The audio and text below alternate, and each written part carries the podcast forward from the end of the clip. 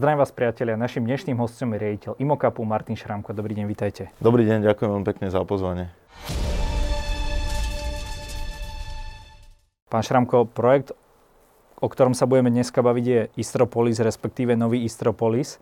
Poďme úplne na tie najrecentnejšie veci. Veľkú kontroverziu vzbudil vlastne status Igora Matoviča, ktorý vlastne kritizoval eh, aj váš projekt a hovoril, že je tam nejaké prepojenie tej výberovej komisie, ktorá vyberala kde dá štát tých 60 miliónov do ktorého projektu, ktorý projekt sa stane tým Národným kongresovým centrom so štátnou podporou. Ako, ako túto kritiku vnímate? Už ste si to medzi sebou nejako vyriešili?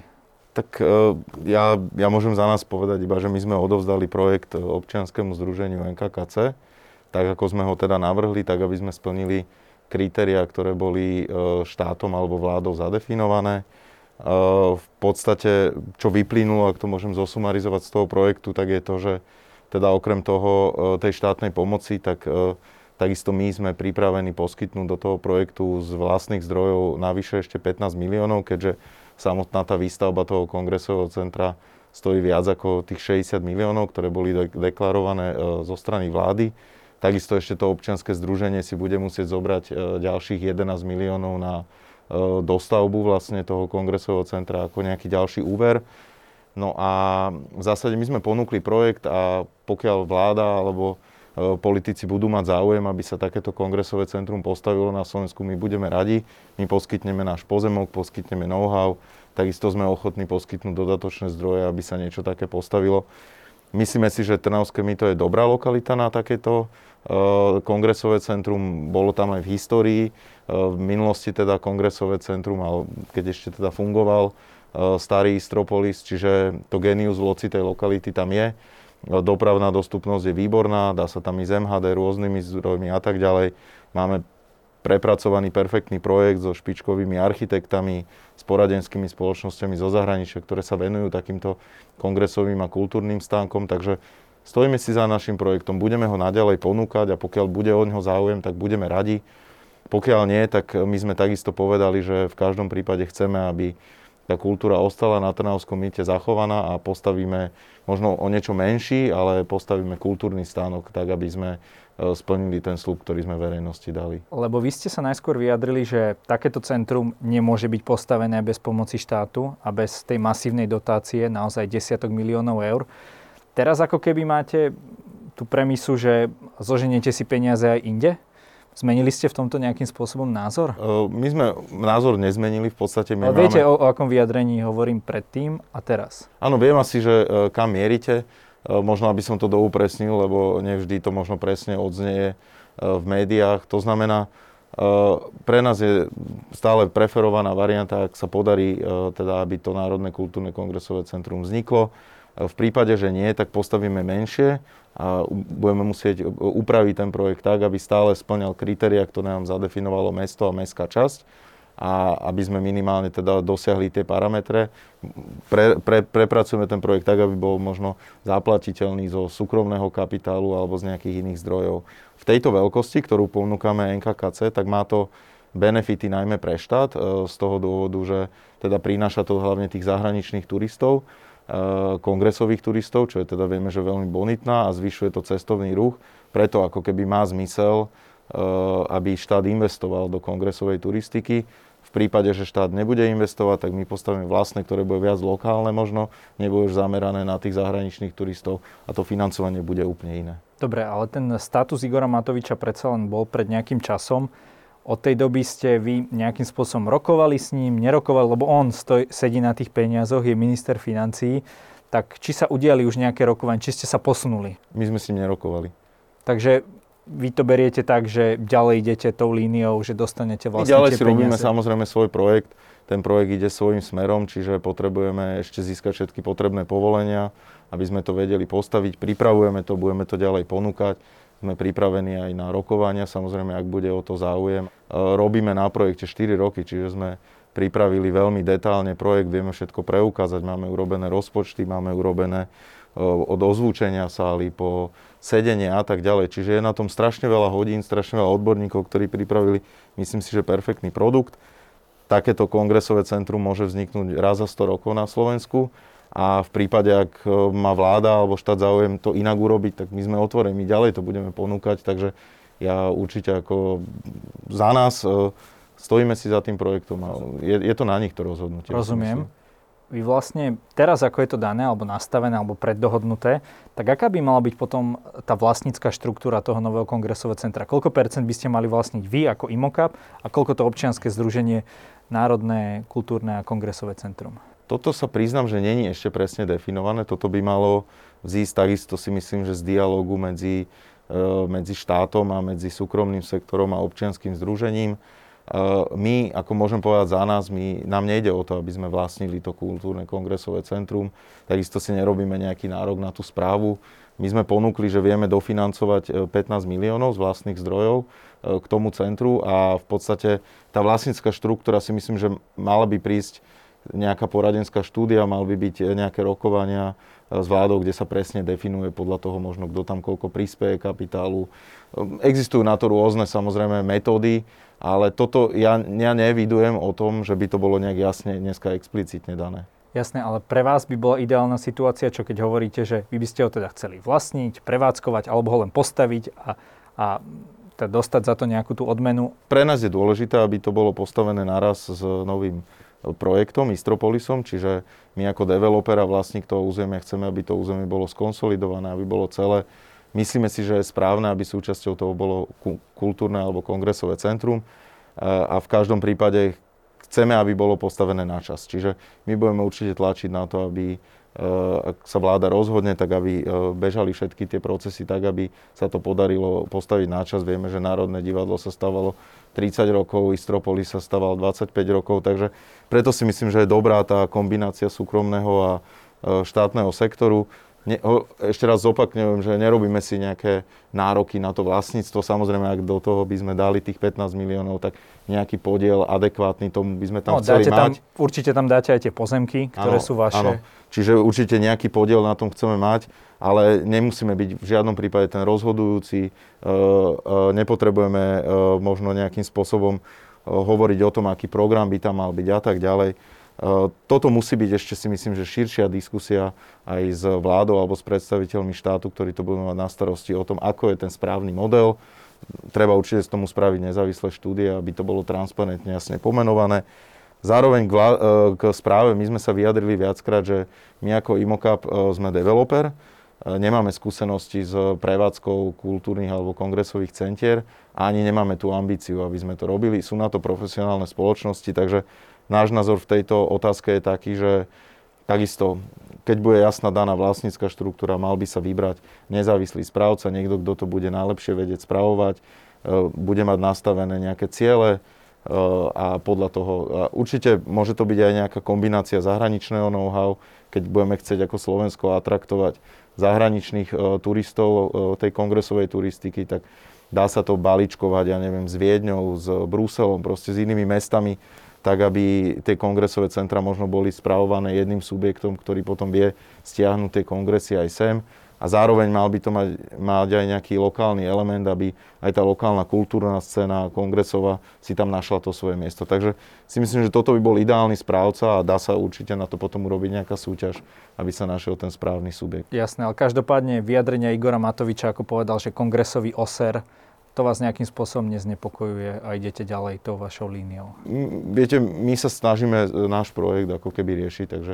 Mimochodom, pred pár dňami vlastne boli plné médiá správ o búraní Istropolisu, o začiatku búrania, tak v akej je to fázi? Už sa niečo reálne zbúralo, ako to bude vlastne postupovať? Áno, tak e, my aktuálne vlastne, tak ako sme verejne slúbili, že e, použijeme opäť v novom projekte ten e, mramor, ktorý už teraz sa stal slávny ako dar od Fidela Castra, takže v tejto retorike aj pokračujeme a dokazujeme to, čiže robíme ručné práce tým, že ručne ľudia dávajú dole ten mramor vlastne z plošiny, čiže neprichádza k nejakému porušeniu alebo že by sme to dávali niekde na skladku.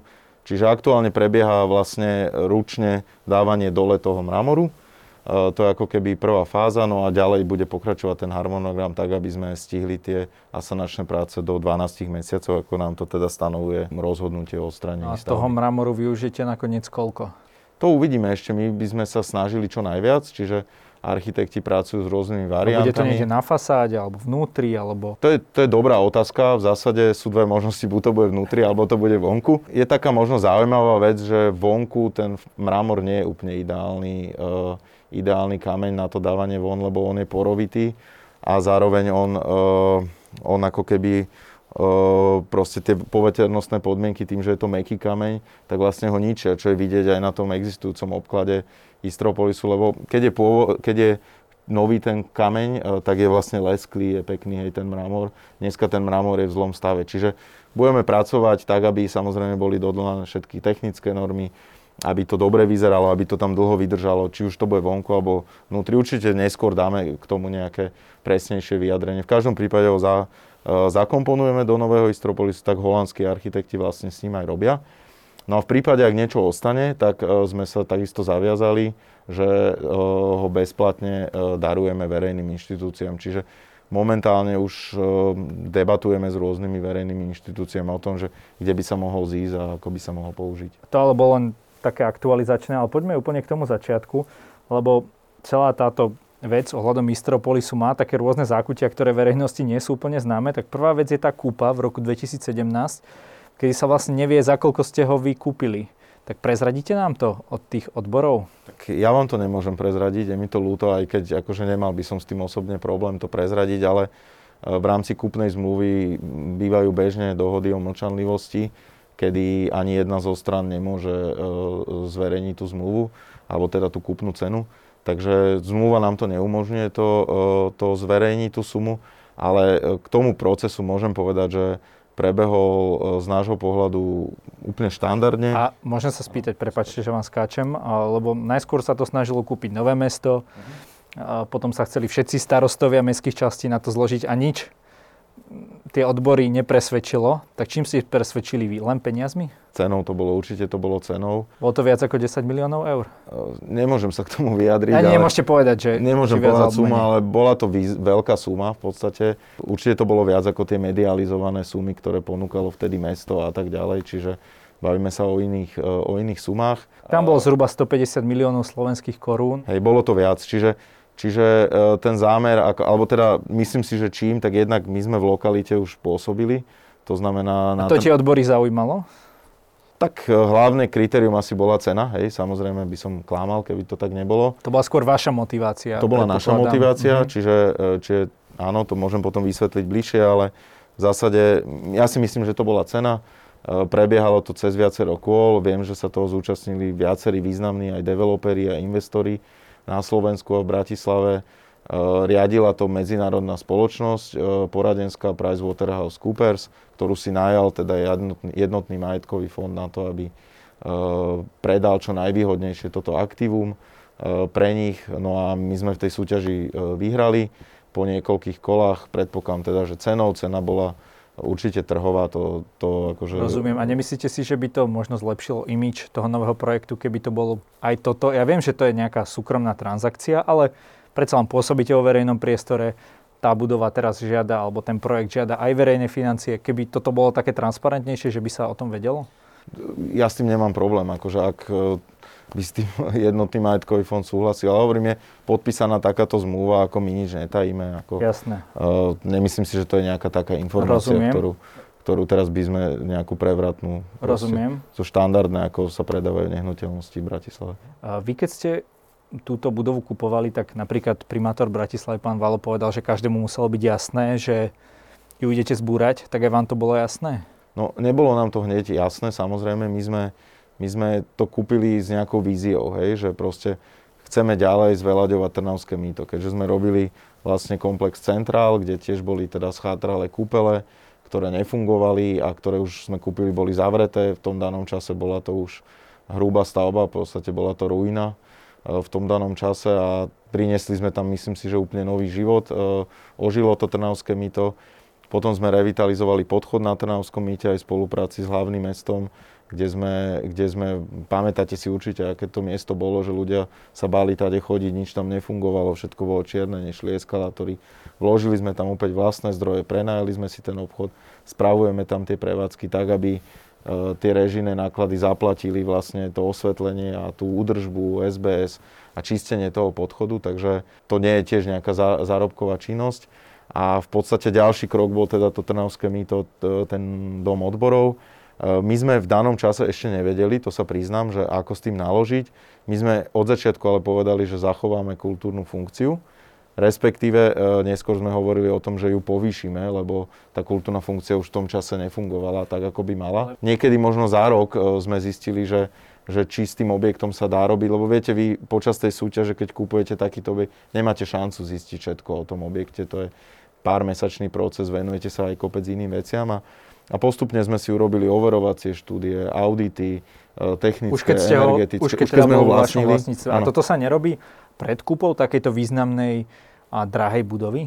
Pred kúpou si robíte e, právne posúdenie, e, robíte si nejakú prípravu na tú kúpnu cenu, aby ste teda vedeli zaplatiť trhovú kúpnu cenu, alebo že koľko teda Neviem, ale neposlali ste tam vašich ľudí, ne, alebo najali ste si nejakého statika a tak ďalej, tieto rôzne profesie, aby vám to ohodnotili? Nejaké znalcov? sme si robili, nejaké sme si robili, ale nie také detailné, ako sme si potom mohli urobiť, už keď sme boli vlastníkom tej budovy. Takže my sme nemali prístup vtedy taký, ako, ako, ako potom, keď sme to vlastnili. Takže kupovali sme to s tým, že sme ešte nevedeli, hej.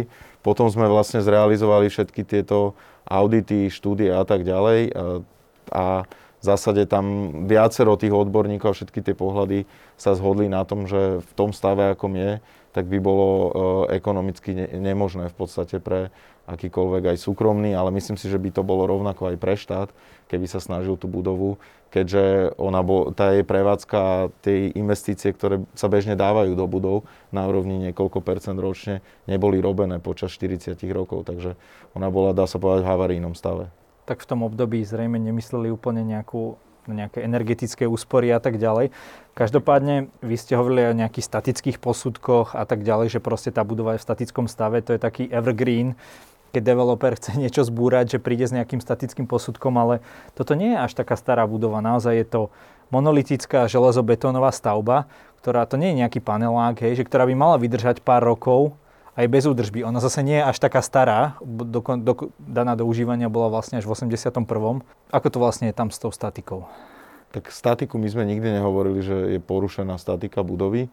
My sme hovorili, že vlastne tá statika, ktorá je urobená v tej budove, keď to zjednodušene poviem, tak, uh, tak neumožňuje nejaké uh, dobré rekonštrukčné práce tak, aby sa tá budova dala zrekonštruovať na ten účel, ktorý je teraz potrebný. Čiže my sme určite nevyužívali nejaký argument statiky na to, že musíme budovu zbúrať, ale e, tá budova, e, tak ako je monofunkčná a bola postavená samozrejme v danom čase, tak e, dneska, alebo už v čase, keď my sme kupovali, tak neplnila ten účel, ktorý bol a my nad rámec si myslím, hoci čoho sme povedali, ale my zachováme tú kultúru a toto je pre nás to dôležité, že urobiť proste to z toho Trnavského mýta opäť nejaké živé miesto, kde budú ľudia nie, že to obchádzať, ale budú tade chodiť, budú tam žiť pracovať a prenocovávať alebo teda žiť, takže toto je si myslím, že to dôležité. Rozumiem. E, vlastne za záchranu tejto budovy orodovalo, keď to tak poviem, viacero aj občianských združení, vznikla petícia a tak ďalej, ktorú podpísalo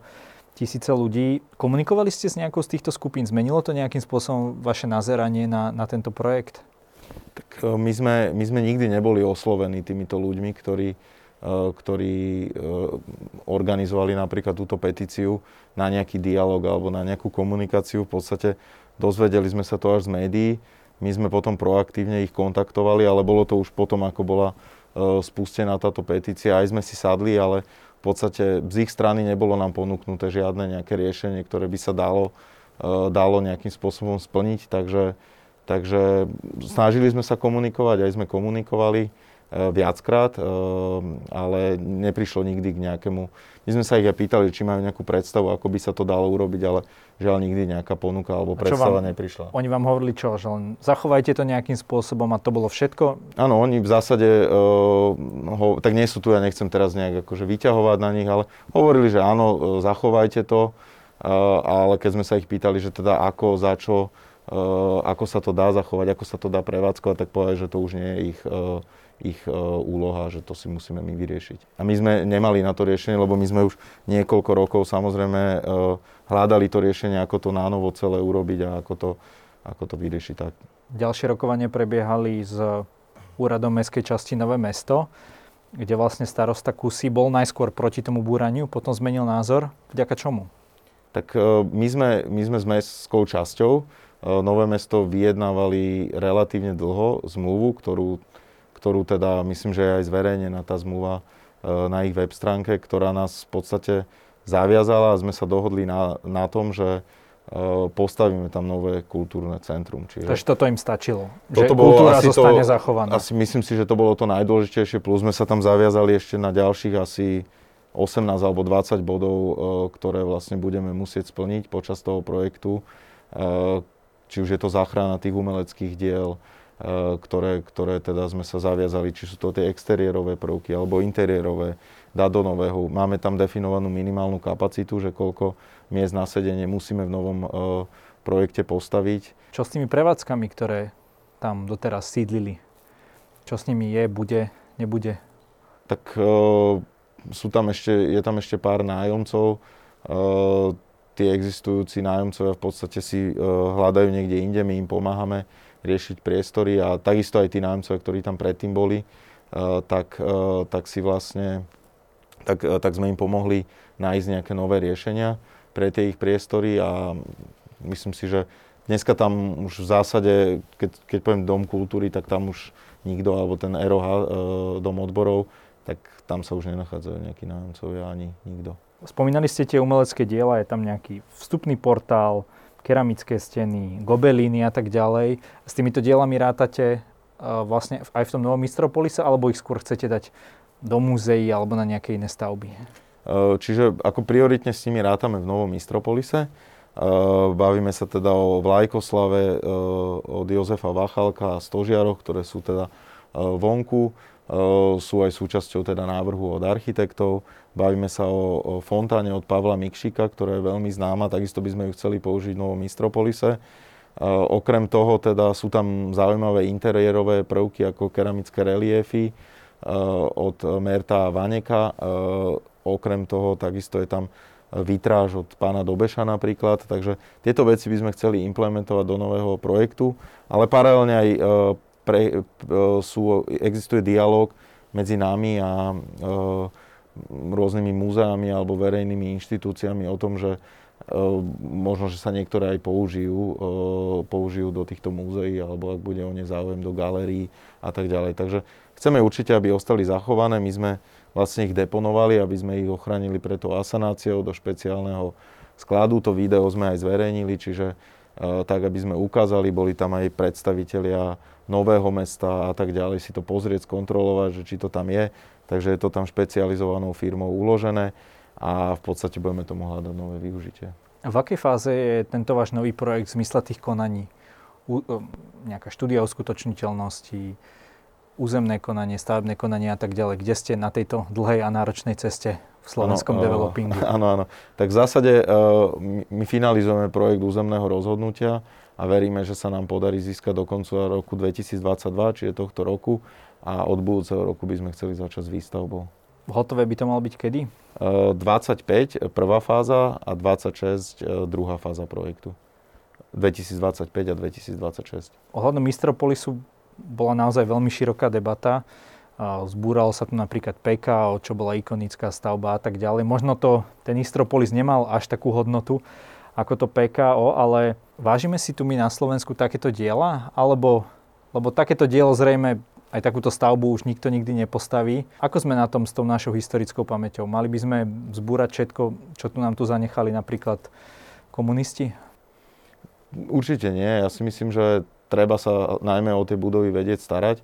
Čiže v každom prípade my si vážime aj architektov, aj ktorí e, postavili takéto diela, ale musíme sa ako, či už ten vlastník, ktorý teda vlastní to, e, tú budovu, tak tak, jak každý z nás sa musí starať o to, kde býva, aby tam vedel bývať ďalej, tak sa tí vlastníci musia starať o tie diela a musia do nich investovať a o tie stavby, takže ja verím tomu, že, že tie veci, ktoré sa dajú, tak ostanú nejakým spôsobom zachované a žiaľ tie, ktoré sa o ne ľudia nestarajú, tak si myslím zase, že je dobré, že sa tam vnesie nový život a, a začne tá zóna fungovať, lebo Trnavské mi to je dôležitá, e, dôležitá zóna v meste, ktorá v podstate, myslím si, že skoro všetci sa zhodnú na tom, že nefunguje tak, ako má. My sme si robili aj prieskum verejnej mienky vlastne v roku 2021 v máji, kde nám vyšlo, že 82% ľudí, obyvateľov je práve za to, aby sa postavil tam nový projekt, ktorý teda prinesie. Takže je za to zbúranie. A... Áno, takže ja si myslím, že my máme aj verejnú podporu na ten projekt. V Prahe je Palác kultúry, dnes kongresové centrum, ktoré ale doteraz stojí. Aký je to rozdiel, že v Prahe to stojí, funguje, má to naozaj veľkú kapacitu, dá sa tam zajsť na koncert a tuto v Bratislave sme si to tak neochránili? Tak myslím, že tak, jak som odpovedal v tej predošlej otázke, že je na tom vlastníkovi budovy, aby sa o tú budovu staral. Hej. A v podstate my, keď sme to kúpili, tak dom odborov bol už v havarínom stave. Hej. To už sa nedalo tam my sme sa to snažili v podstate prevádzkovať a do roku 2020 sme to ešte prevádzkovali, ale my sme sa bavili s rôznymi usporiadateľmi kultúrnych podujatí, eventov a snažili sme sa tam nalákať ľudí, však logicky sme to vlastnili, tak snažili sme sa, aby ten príjem z toho prenajmu tam nejaký bol, ale v zásade my sme vedeli to tak na 8% e, naplniť tú kapacitu toho Istropolisu. To znamená, ani 3 dní z mesiaca nemáte prenáte. A to bolo pred, pred koronou, pred pandémiou a tie podujatia, ktoré tam boli, neboli prestížne. Tie nás proste odmietali uh, a tie náklady na tú rekonštrukciu boli enormné a to nehovorím o nákladoch environmentálnych, na nákladoch na uh, potom vykurovanie toho objektu a tak ďalej. Čiže musíme sa o tie nehnuteľnosti starať a uh, potom samozrejme sa dajú dajú využívať nejakým spôsobom. Niekto ďalej, zase no. hovorí, že aj v dobe klimatickej krízy, že by sme nemali búrať takéto stavby. Každopádne... Na to by som možno, možno povedal niečo, lebo v zásade, uh, viete, tá budova, ktorá tam dneska stojí, je o 80% energeticky náročnejšia ako tá budova, ktorú my tam novú postavíme. A keď si zrátate celý životný cyklus tej budovy, na niekoľko desiatok rokov dopredu, tak my tvrdíme, že tá, energeti- tá e, karbonová stopa, ktorú vytvoríme, je oveľa menšia, ako keby tam tá budova ďalej fungovala a takisto energeticky oveľa menej náročnejšia. Toto máme presne spočítané, je to viac ako 80 ktoré v podstate energeticky náročnejšie e, je, je ten existujúci objekt. Takže vtedy sa to tak stávalo a e, dneska sa to samozrejme stavia oveľa modernejšie, inovatívne, zelené technológie a tým pádom sa e, výrazne šetrí uhlíková stopa, náklady na prevádzku a energie. Prezradíte nám, koľko bude stáť tá asanácia? To vám neviem ešte povedať. V rádoch asi miliónov, predpokladám. Môže byť, neviem. Dobre. Budem to komentovať. OK. Pán Šramko, každý u nás v relácii môže na záver niečo povedať, odkázať našim divákom. Nech sa páči tak ja by som možno odkázal uh, divakom, že uh, našou snahou ako spoločnosti Imokab je vlastne na Trnavskom mýte postaviť dobrý projekt, ktorý si ľudia oblúbia. Uh, chceme tam priniesť viacero funkcií, či už to bude kultúrno-spoločenská funkcia, alebo to bude bývanie. Ľudia tam nájdu svoju prácu, plánujeme tam postaviť hotel. Chceme tam urobiť veľmi kvalitné verejné priestory. Zobrali sme si holandských architektov, ktorí robili napríklad Hafen City v Hamburgu, Čiže máme tam špičkovú lígu architektov a urobíme všetko preto, aby ten projekt bol dobrý a ľudia si ho oblúbili a opäť sme vrátili možno tú históriu toho Trnavského mýta tak, ako bola kedysi s tým centrálnym trhoviskom, kedy z dobových fotografií vieme, že to bolo oblúbené miesto, kde Bratislavčania chodili, tak aby znovu sa to stalo takým oblúbeným miestom. Ďakujem za rozhovor. Ďakujeme.